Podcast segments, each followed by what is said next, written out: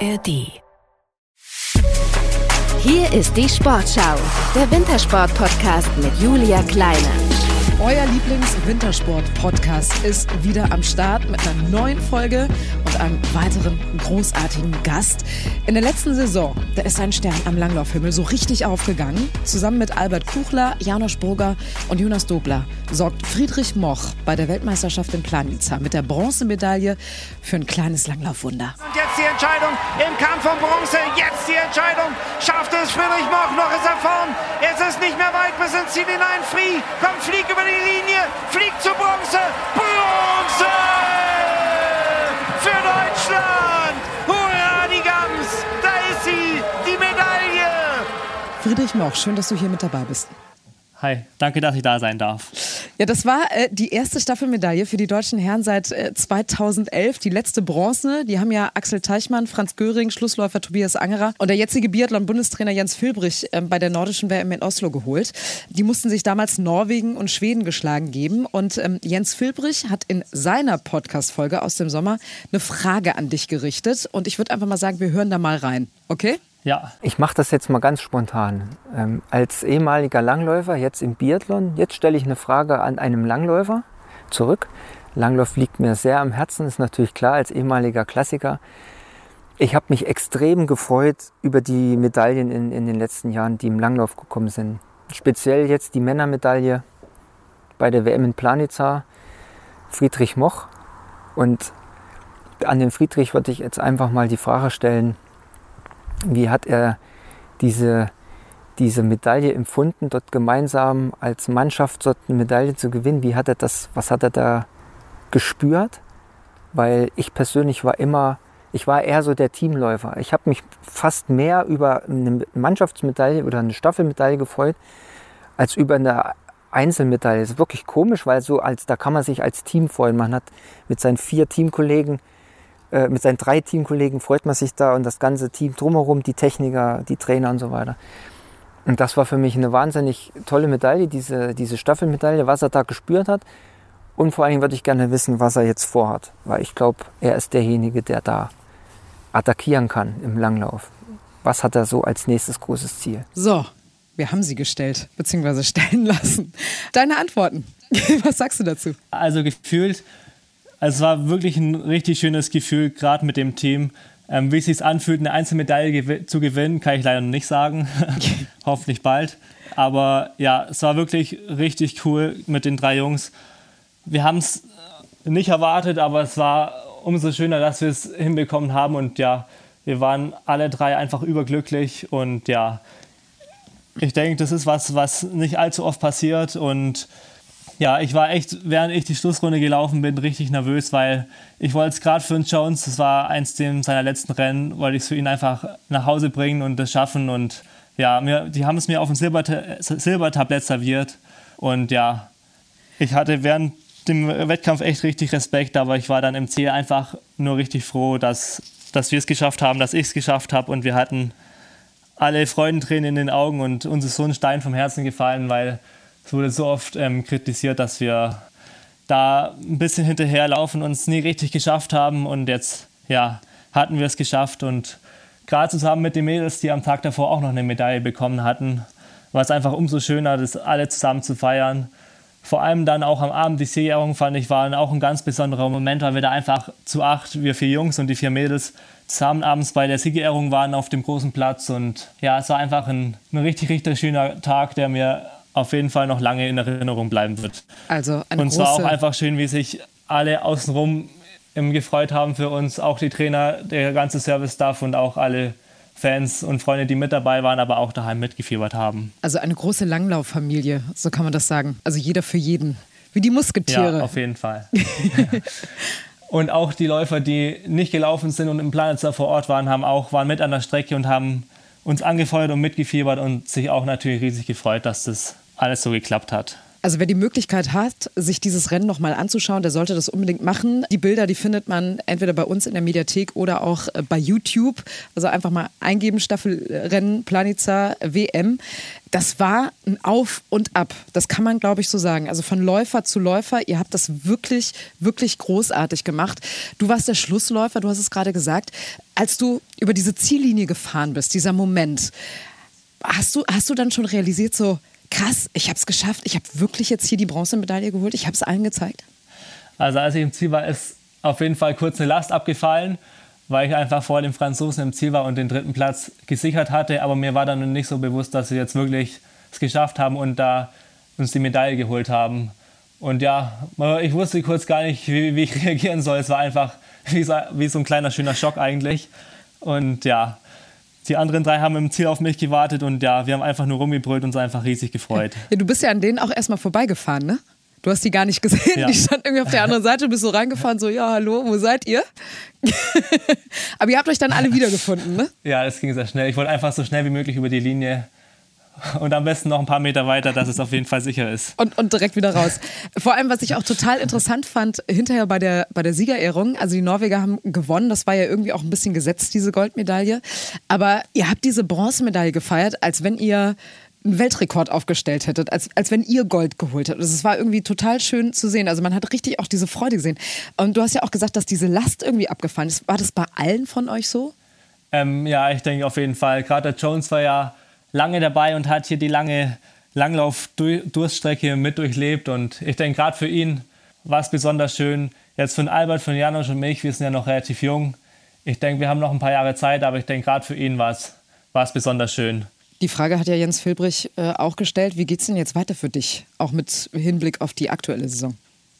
Äh, die Medaille letztes Jahr hat auf jeden Fall viel Motivation gegeben für mich, gerade über den Sommer. Und mein Ziel ist es jetzt auf jeden Fall, mich immer weiterzuentwickeln und immer besser zu werden und auf jeden Fall irgendwann mal die Norweger zu schlagen. Das ist bei uns immer so eine große rote Wand, die da vorne die ersten zehn Platzierungen belegt meistens. Und ja, es wäre schon mein Ziel, die, die früher oder später zu schlagen und ja, immer weiter nach vorn zu kommen. Ja, du hast ihn gerade, glaube ich, so ein bisschen angesprochen. Also die Norweger, den Norweger schlechthin, Maß aller Dinge momentan ja Johannes Hösflot Klebo, ne, mit 27 Jahren schon fünffacher Olympiasieger, neunfacher Weltmeister. Ähm, der räumt gerade ja auch in dieser aktuellen Saison alles ab, was nicht bei drei irgendwie auf den Bäumen ist. Wie, wie schaust du auf so einen Athleten, der ja schier unmenschlich erscheint? Ja, also ich habe auf jeden Fall großen Respekt vor, vor ihm und es ist auch so ein kleines Vorbild für mich, muss ich sagen. Gerade so die letzten Jahre habe ich mir ihn oft angeschaut, habe ihn auch im Wettkampf zugeschaut, wenn es irgendwie ging, auch vor Ort. Und er läuft einfach am besten im ganzen Feld, muss ich sagen. Er läuft taktisch richtig gut, er fährt die Abfahrten gut runter und er ist einfach richtig schnell. Und es macht richtig Spaß, ihm zuzugucken und er bewegt sich ein bisschen wie eine Katze. Also es ist echt unglaublich, wenn man den live laufen sieht, was der, wie der sich draußen bewegt. Aber wie ist das denn im Fahrerlager? Ist es dann auch mal so, dass man irgendwie zu dem hingeht und sagt, komm hier, Johannes, gib mir mal dein Geheimrezept? Verrat mir das mal. Oder wie ist das untereinander? Ja, das wäre schön so. Wir haben schon Kontakt mit den Athleten aus den anderen Ländern, auch mit den Norwegern, aber da ist nicht bei allen leicht, an die richtig ranzukommen. Es gibt zwei, drei, die sind ganz nett, aber mit den anderen, gerade von den Norwegern, hat man nicht ganz so viel Kontakt. Und natürlich verraten die einem auch sein, die Geheimnisse nicht ganz so. Okay, also die, die schotten sich so ein bisschen ab dann auch vom Rest der Welt quasi. Ja, auf jeden Fall. Man muss auch sagen, ich würde sagen, die Norweger sind auch ein Teil mit die arrogantesten im, im Weltcup-Zirkus bei uns. Und ja, es ist einfach eine Übermacht. Du hast gerade von, von dieser Übermacht gesprochen, von dieser Dominanz. Kann oder könnt ihr euch erklären, woran das liegt? Weil das ja jetzt schon seit Jahrzehnten so läuft eigentlich, ne? Ja, wir waren ja jetzt vergangenes Wochenende in Trondheim und hatten da ja auch vor dem Wochenende noch ein paar Tage Zeit dort zu trainieren. Und es ist einfach Wahnsinn, was die erstens für Anlagen haben und zweitens, was da so los ist. Also man sieht da jeden Tag unzählige Jugendliche und Kinder beim Langlaufen, schon auf höchstem Niveau, die trainieren eigentlich schon fast wie wir und laufen auch alle eine richtig gute Technik und ich denke, die Norweger haben einfach eine richtig breite Masse an Läufern. Es ist da einfach ein Volkssport, das Volkssport, das Langlaufen und ja, die haben einfach eine richtig breite Masse und falls die im Weltcup nicht liefern, haben die halt auch immer gleich sehr viele Leute parat, die dann in der Schlange stehen und den Platz bei denen einnehmen könnten. Und das ist bei uns in Deutschland im Moment nicht der Fall. Und ja, ich denke gerade, dass die einfach im Nachwuchs ähm, viel besser aufgestellt sind als wir und einfach viel mehr Leute haben. Also die breite Masse macht's. Ähm, also man kann ja so ein bisschen sagen, Langlauf ist Nationalsport, so wie bei uns Fußball ist es bei denen Langlauf.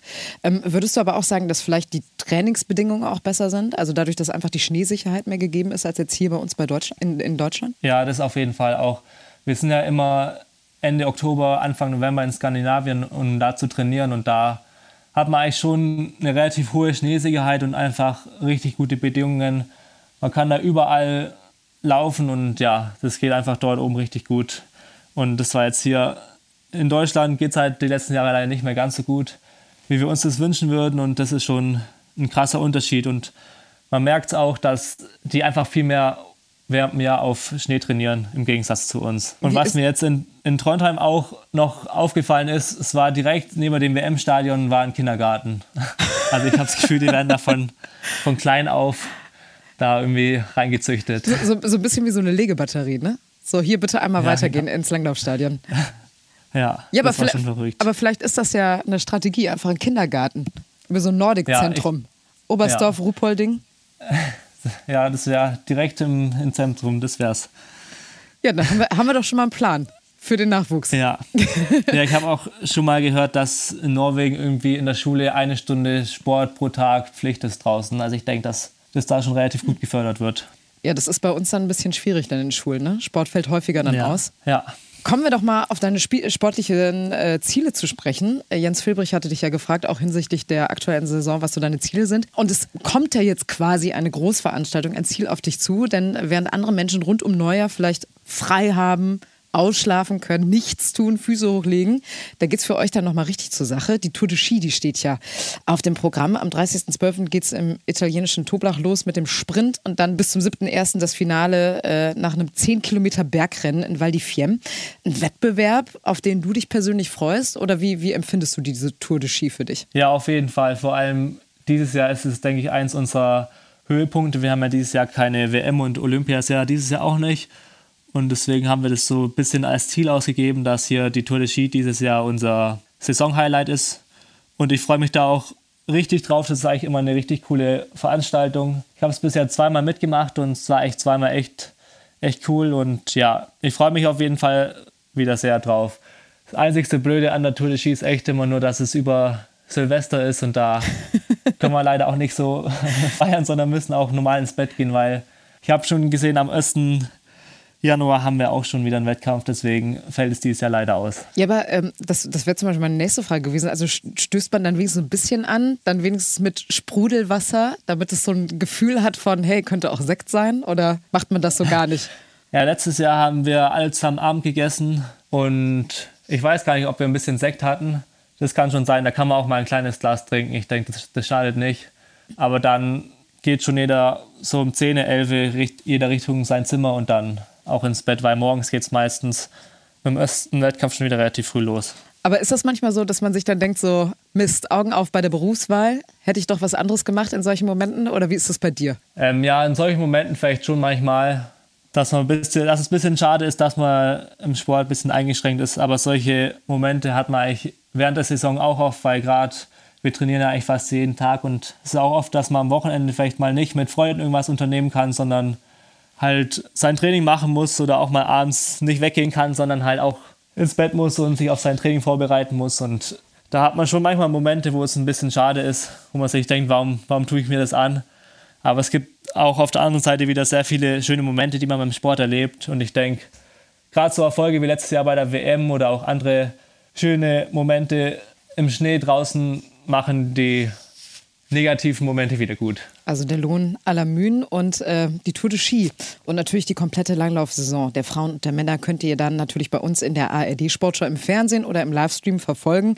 Und wer sich zwischendurch eine gesunde Portion Wintersport gönnen möchte, der kann das hervorragend äh, ja, mit unserem Sportschau Wintersport Podcast machen. Andi Wellinger oder Felix Loch und natürlich ab heute Friedrich Moch bekommt ihr in der Sportschau App, in der ARD Audiothek und natürlich überall dort, wo es Podcasts gibt. Friedrich, du hast das eben so ein bisschen angesprochen. Ne? Im deutschen Langlaufsport, da hat sich in den letzten Jahren eine Menge getan. Bei den Frauen, wir erinnern uns gerne unter anderem an das Sensationsgold von Katharina Hennig und Viktoria Kahl bei den Olympischen Spielen von Peking 2022 im Teamsprint.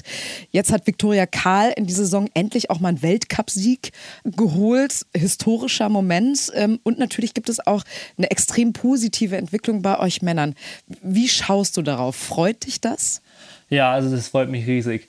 Ich denke, gerade seit den letzten Olympischen Spielen hat sich die Stimmung im Team noch mal ein bisschen geändert ins Positive und ich denke, es sind alle hochmotiviert und wollen angreifen und die Erfolge natürlich auch wieder schaffen. Und jetzt gerade hier vergangenes Wochenende mit der, mit der Vicky, hier mit ihrem Weltcup-Sieg, das war schon, schon richtig cool und es ist einfach schön zu sehen, wie sich das ganze Team darüber freut und wie man einfach merkt, dass sich die ganze Arbeit, die man da reinsteckt, lohnt und sich auch auszahlt. Ja, aber kommen wir zu dir. Du giltst ja auch als große Hoffnung für den deutschen Langlauf in der Zukunft. Ähm, belasten dich solche Vorschusslorbeeren eher oder wie gehst du damit um? Mit diesem, ja, irgendwie auch Druck, oder? Ja, das ist auf jeden Fall schon. Also ich, hat's, ich bin in den Weltcup relativ sanft reingekommen und ich war immer der Jüngste und mir hat mir immer gesagt, ja, ich habe keinen Druck und ich soll einfach das machen, was ich kann und einfach mein Bestes geben. Und ich denke, das hat mir ganz gut geholfen, so in den Weltcup-Zirkus reinzukommen. Und ich habe mir vorgenommen, das auch die letzten Jahre das einfach so weiterzumachen. Einfach mir selber keinen Druck zu machen und einfach zu schauen, was geht. So seit letztem Jahr bin ich nicht mehr der Jüngste und ich habe schon ein paar Erfolge gehabt und deswegen kamen natürlich auch von außen die Erwartungen, dass ich das jetzt auch wieder bestätigen kann, auch dieses Jahr und weiterhin vorne reinlaufen kann. Und es ist schön, wenn, wenn andere mir große Sachen zutrauen und es gibt mir auch Motivation, aber ich versuche dann trotzdem das größtenteils auszublenden. Ich denke, den größten Druck mache ich mir eh mal selber. Und ja, gerade dieses Jahr war ich schon vor den ersten Weltcups sehr nervös, muss ich sagen. Mehr als die letzten Jahre, aber ich denke, ich konnte es ganz gut handeln und es hat zum Glück bisher alles sehr gut gelaufen. Aber hattest du denn irgendwie so ein bisschen im Gefühl, jetzt in der Sommersaison, bevor es jetzt in diese neue Saison reinging, dass das irgendwie gut werden könnte oder, oder hat man da so gar kein Gefühl, sondern man muss halt eben einfach gucken, man startet bei Null und geht erstmal rein? doch über den Sommer kriegt man schon ein bisschen ein Gefühl, wie es läuft, wo man steht. Und ja, ungefähr kann man schon abschätzen, aber wie es dann am Ende wirklich läuft, kann man nie sagen, gerade wenn man dann die ersten internationalen Wettkämpfe hat und ja, nicht weiß, wo die, wo die Läufer aus den anderen Nationen stehen. Aber ja, meistens kann man schon ungefähr abschätzen, wo man steht. Aber ja, es ist trotzdem jedes Jahr wieder, wieder spannend. Und gerade dieses Jahr musste ich das erste Weltcup-Wochenende aussetzen, weil ich noch einen Magen-Darm-Infekt hatte. Und gerade danach war ich mir nicht mehr sicher, wie jetzt gerade der Stand ist, aber es hat mich zum Glück nicht allzu weit zurückgeworfen. Jetzt haben wir eben über Johannes Hesflot Kläbo gesprochen, den Über-Norweger im Langlauf mit 27, fünffacher Olympiasieger, äh, neunfacher Weltmeister. Hast du dir sportliche Ziele für die kommenden Jahre vorgenommen? Oder wie, wie, wie gehst du da dran an deine Karriere? Ja, ich habe natürlich Ziele. Also mein größtes Ziel ist erstmal immer mich weiterzuentwickeln. Und ja, nächstes Jahr haben wir eine WM in Norwegen, in Trondheim. Ich denke, da wäre es cool, so weit wie möglich vorne reinzulaufen. Aber mir ist auch bewusst, dass die Norweger schon noch uns einen Schritt voraus sind und dass es sehr schwer wird, gegen die hier zu gewinnen. Aber ja, ich will auf jeden Fall dort gute Rennen machen und dann kommt ja im Jahr drauf die Olympiade, wo ich auch auf jeden Fall vorne reinlaufen will. Wenn es schön läuft, auf jeden Fall eine Medaille. Das wäre natürlich schön, aber ja, im Sport kann es ja auch immer schnell gehen und ja, mir ist auch wichtig, einfach gesund zu bleiben und Spaß zu haben bei dem, was ich mache und ja. Gesund das ist mir so das Wichtigste. Gesundheit und Freude, das sind sowieso die besten Grundlagen und Grundvoraussetzungen, um halt eben ähm, auch eine lange Karriere zu haben. Du bist von Kindesbeinen an immer sportlich gewesen, also mit Skifahren angefangen, du hast auch Fußball gespielt und bist dann mit zwölf Jahren zum Langlauf gewechselt. Äh, warum? Ähm, genau, also ich, mein Papa hat hobbymäßig Langlauf gemacht und hatte uns dann auch mal Ski gekauft und dann hatte ich es einfach mal ausprobiert und es hat mir eigentlich Spaß gemacht. Dann bin ich im Verein beigetreten und war dann da zweimal die Woche im Training und dann hat sich das so einfach irgendwie immer weiterentwickelt. Ich bin dabei geblieben, auch nach der Schule, habe mich dazu entschieden, dass ich erstmal den Fokus aufs Langlaufen, auf den Sport setzen will und da versuchen, ja, zu schauen, was da so möglich ist. Aber wenn man sich genau. jetzt, aber wenn man sich jetzt diese, diese 70 Kilometer Klassikwettbewerbe oder 50 Kilometer Klassikwettbewerbe anguckt, ähm, wo ihr ja auch wirklich ein paar Stunden unterwegs seid auf den Langlaufschieren, Also ich glaube, als Kind findet man das jetzt nicht so wirklich attraktiv, wenn man vorher irgendwie Fußball gespielt hat. Also was, was war für dich diese Faszination, dann zu sagen, ja, das mache ich? Ja, am Anfang habe ich ehrlich gesagt auch gar keinen Langlauf geschaut. Da war ich mehr so der Biathlon-Fan. Und das fand ich damals richtig cool, auch wie die laufen. Und ich glaube, dass er das mich am Anfang ein bisschen angetrieben hat, weil ich mir da auch noch vorgestellt habe, vielleicht irgendwann mal Biathlet zu werden. Aber irgendwann über die Jahre hat mir dann der Langlaufsport immer mehr gefallen. Nicht nur die Wettkämpfe, sondern auch einfach sich draußen in der Natur zu bewegen. Und gerade wenn daheim viel Schnee liegt, kann man einfach überall hinlaufen. Und das an, an schönen Wintertagen einfach, einfach richtig cool. Und ja, das sind so die Sachen, die mich da begeistert haben und motiviert haben für die ganzen Jahre. Aber wenn du mal Biathlon äh, oder Biathlet werden wolltest, hast du da mal auch so ein Schießtraining gemacht und hast dann gemerkt, so, oh, pff, ist nichts für mich? Ähm, ja, ich hab, war hier in Isny mal im Schießverein und habe ein bisschen mit dem Luftgewehr rumgeschossen, aber irgendwie war das doch nicht so meins. Und ja, ich bin im Moment auch froh, bei den Langläufern zu sein.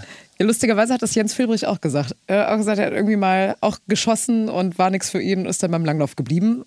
Hinterher kann man sagen, war auch gut so. War sehr erfolgreich. Ja, auf jeden Fall. So, du bist zwar ähm, Vollzeit-Sportler, Vollzeit-Leistungssportler. Du hast gesagt, ihr trainiert sieben Tage die Woche, sechs bis sieben Tage die Woche? Ja, genau. Wir haben eigentlich meistens sechs Tage Training und einen Tag in der Woche haben wir frei. Also eigentlich ähm, komplett Sportler durch und durch, aber trotzdem bist du ja auch mal Privatmann.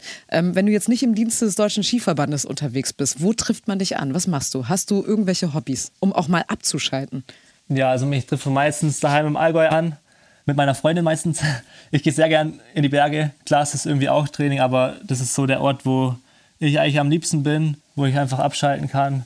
Das mache ich ganz gern. Ich gehe gern zum Radfahren. Also es sind eigentlich alles mehr so sportliche Hobbys. Früher habe ich Akkordeon gespielt, war da auch in einem Orchester und bin da mit dem ein bisschen rumgereist. Aber das war ab einem gewissen Zeitpunkt auch nicht mehr drin, weil man echt ähm, sehr viel in den Sport involviert ist und nicht ganz so viel Zeit hat für, für andere Sachen außenrum. Im Moment habe ich jetzt eine neue Wohnung mit meiner Freundin in Oberstdorf bekommen. Da sind wir gerade dabei, ein bisschen umzuziehen und da haben wir jetzt gerade ein kleines Wohnungsprojekt und das ist eigentlich auch mal cool, sowas ein bisschen nebenher zu machen und einfach mal einen Kopf woanders zu haben.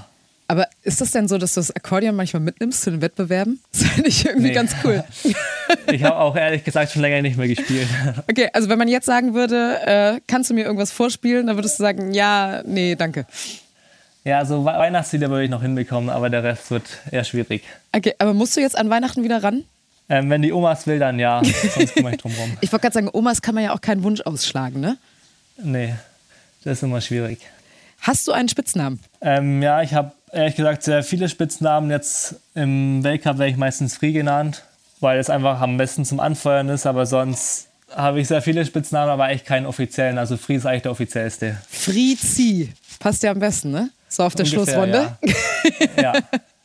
Hat das, hat also das der Peter Schlickenrieder schon, schon mal? Angenehm. Ich wollte gerade sagen, hat das Peter Schlickenrieder auch schon mal hinter dir hergeschrieben? Frizi! Ja, auf jeden Fall. Ich glaube, das Fried kommt sogar von ihm. Ja?